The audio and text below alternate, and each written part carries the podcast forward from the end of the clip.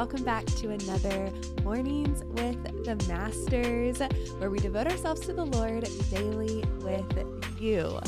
I'm sure that sounds a little weird coming out of my mouth since Chad is the one that normally says that, but it is just me today. This is the first episode in almost three years, like literally within a couple of days, three full years where Chad has not been on the podcast. I don't think he's ever missed an episode. I know that I've missed a couple episodes with being sick, but Chad has never missed one. And so y'all know that he is not feeling good. He unfortunately came down with the same bug that I had on Christmas Eve and Christmas, and that I'm still kind of getting over.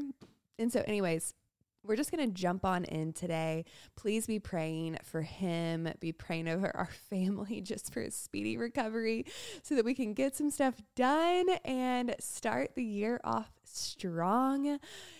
Yeah, and not sick. We're like, let's just get all this out of the way right now so that we can start the year healthy and strong in the name of Jesus.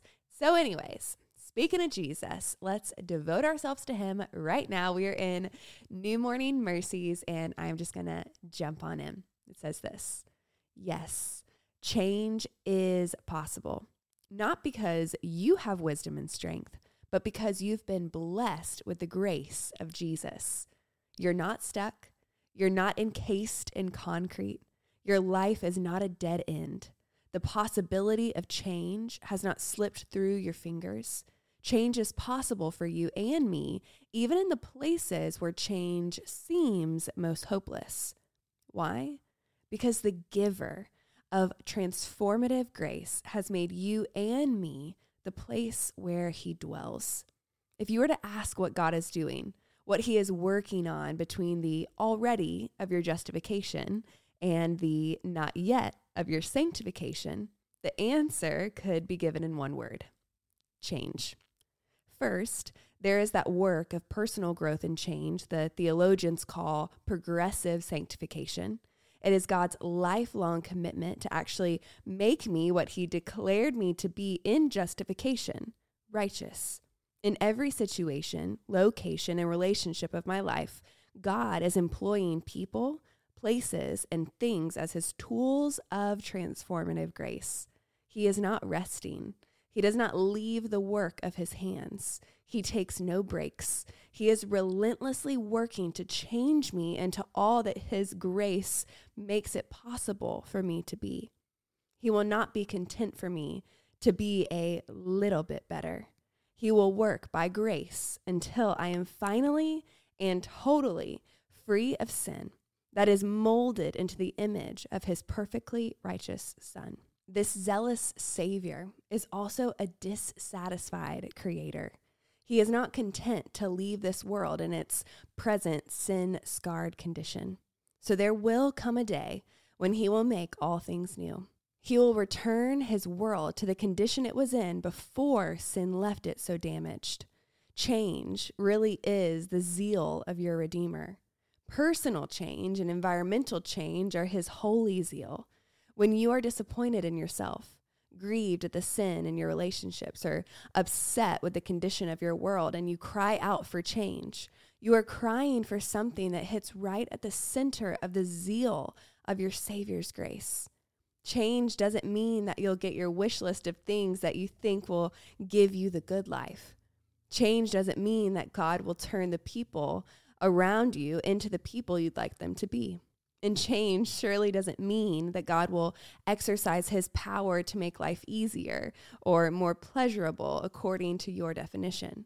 But you can rest assured that where real change is needed, there is a God of grace who knows just where that change needs to take place and offers you everything you need so that it can happen.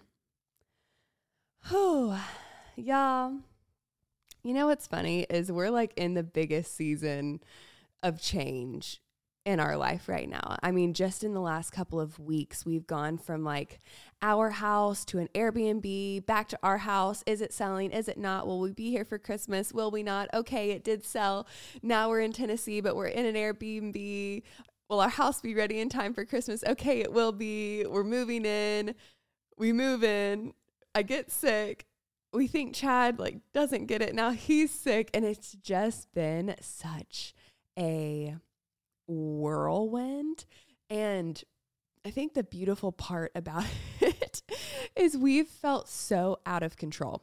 And I'm saying the beautiful part about it is because we feel so out of control that we have had to lean into our creator who we know is in control. And I don't know if y'all have ever been in seasons where you feel like that, where you're like, man, as much as I try to do my best, as much as I try to like control X, Y, and Z, it just feels out of my control. And I'm doing my best and I'm I'm trying to like put one foot in front of the other and things just keep happening.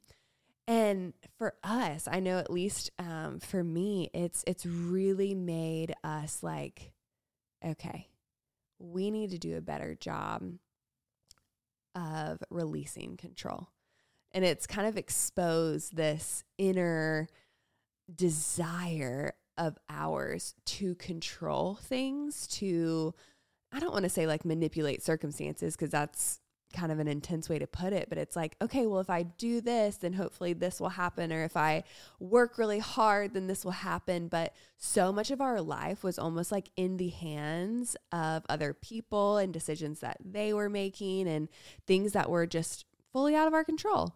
And so leaning in to what this devotional was talking about in terms of like, if you ever ask God, like, what are you doing right now? The answer is most likely change in some way because every single day there is this work of sanctification, this transformation. And it's like as much as we think about change in the external, God is always more concerned with the internal. And so I know that our hearts have been changed through this process and through his grace in so many ways that we're like, okay, this has been really tough, but we wouldn't go back and change it because of the way we've been changed by it. Right. And so maybe we stop focusing on everything that's changing externally and be grateful for the internal change that our Savior is working on inside of us. Because now I'm like, okay, I really got to lean in. Like, I really got to press into you. I need to depend on you in a new way, in a fresh way. You're going to show up in a different way this season because everything is different in this season. Like there's literal I'm sitting on the floor. There's boxes everywhere. This room is not decorated at all. I'm like over halfway uh pregnant through my pregnancy and my brain feels super fuzzy and foggy because I'm still getting over this virus or whatever it is. And it's like but we've still had so much peace and so much joy. And yeah, I don't know if any of that made sense, y'all, but I just want to encourage you today whatever circumstance is in your life that you feel is out of control, lean in to the God who you know is in control and say, okay, Lord, what are you trying to change in me, in my heart, through this situation that feels and seems difficult right now. So let's think about that today. I'm going to go ahead and pray us on out. Dear Heavenly Father, Lord, we thank you that you are the God who sees us, who hears us, who is always working in us and on our behalf, Father, that you care more about our heart posture than the external things, God. And it's not that you don't care about the external, but you care even more about our hearts.